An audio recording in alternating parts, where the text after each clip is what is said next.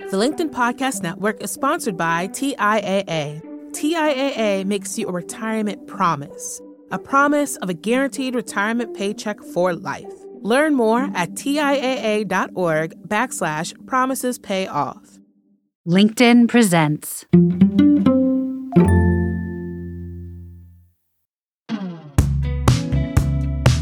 Welcome back to the Next Big Idea Daily. I'm your host, Michael Kovnat, and we're in the middle of a week-long masterclass on attention. If you're heading back to school or trying to focus on your next big work project, we've got you covered. Today, we're going to hear from Dave Farrow. Dave's an interesting guy. Having struggled with A D H D in his youth, he set out to train himself in a variety of mental exercises to sharpen his attention and memory. He ended up setting world records for memorization and developing a focusing technique that he now teaches to others. Dave explains his method in the book Brain Hacker: Master Memory, Focus, Emotions, and More to Unleash the Genius Within. And he joins us now to share some of his big ideas.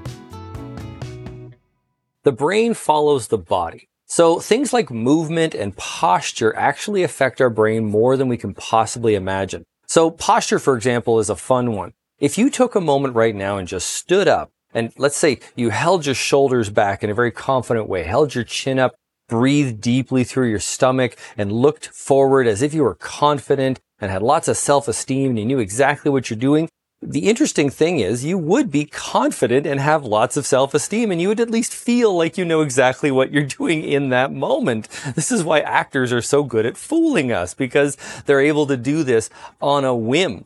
Now, what's actually going on is your brain associates all the movements of your body to everything else that's going on. So if you're depressed, well, you know, your body matches that, doesn't it? You look down, you slump your shoulders, you breathe shallow.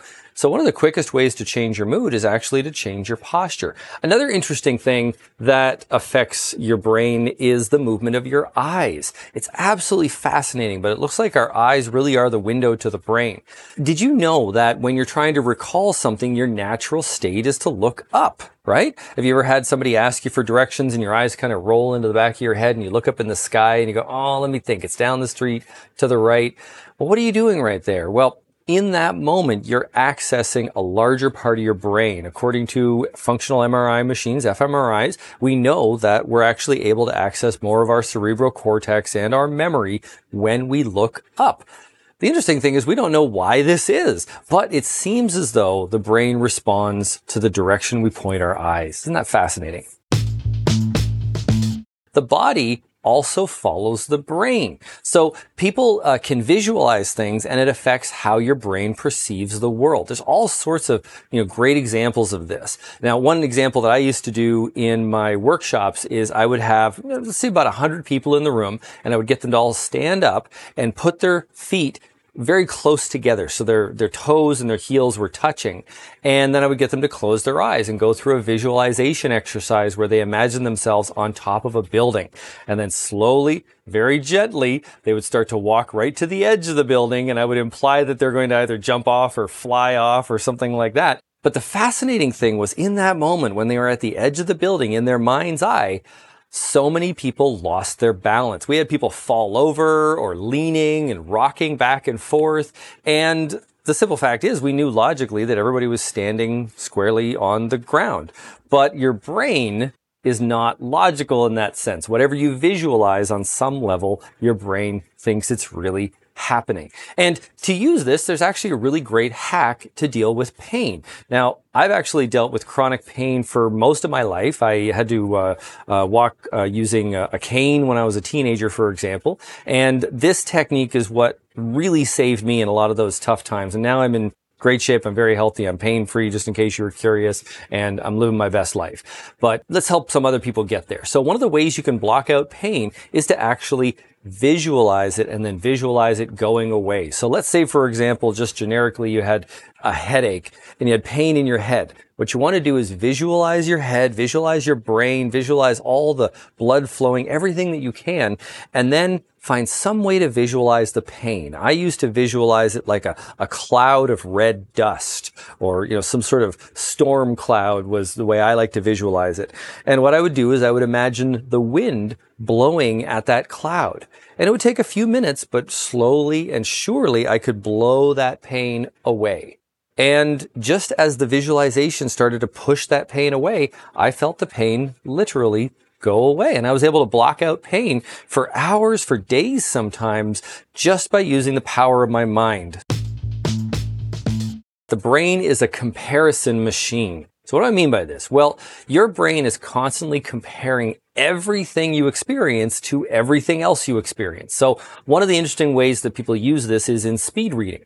Uh, you might not realize that speed is a relative concept. If you've ever been driving on the highway and you're driving at, you know, who knows how fast, and then you pull off onto a side street that maybe is a reduced speed, maybe because it's a school area or a hospital or something, and all of a sudden you feel like you're just crawling along. You look at the speedometer and you're actually going at a reasonable pace, but it's very slow compared to how fast you were driving before. In fact, this same principle is what uh, batters use in baseball when they try to swing a heavy bat or a bat with a weight on the end of it just before they get up to plate to hit the ball.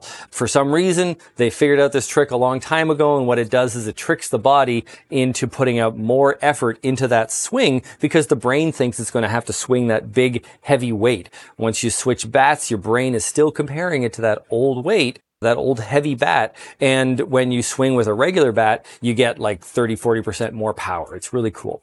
So how can we use this? Well, also understand that most of your emotions, especially your extreme emotions, often they go crazy because we are comparing ourselves to other people and other expectations and other situations.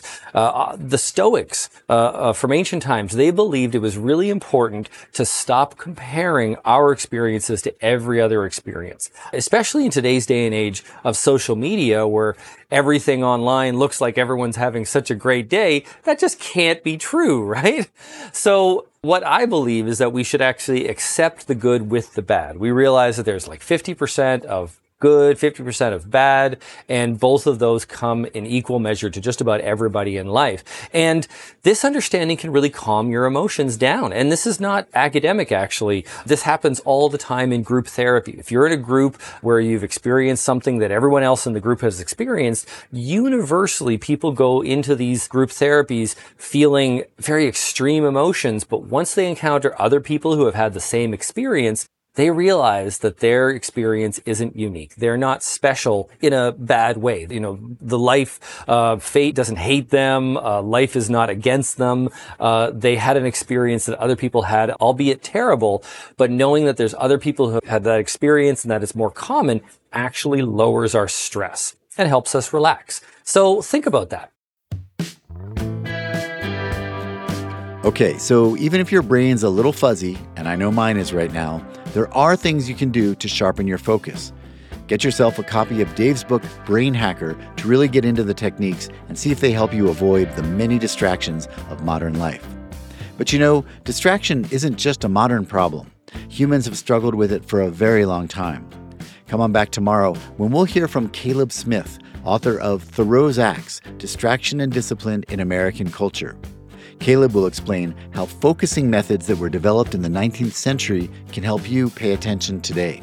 And while I've got your attention, remember to sign up for my newsletter using the link in the episode notes. You'll get a once-a-week free summary of the latest big ideas in productivity, creativity, psychology, and other practical fields right in your inbox. I'm Michael Kovnat. See you tomorrow.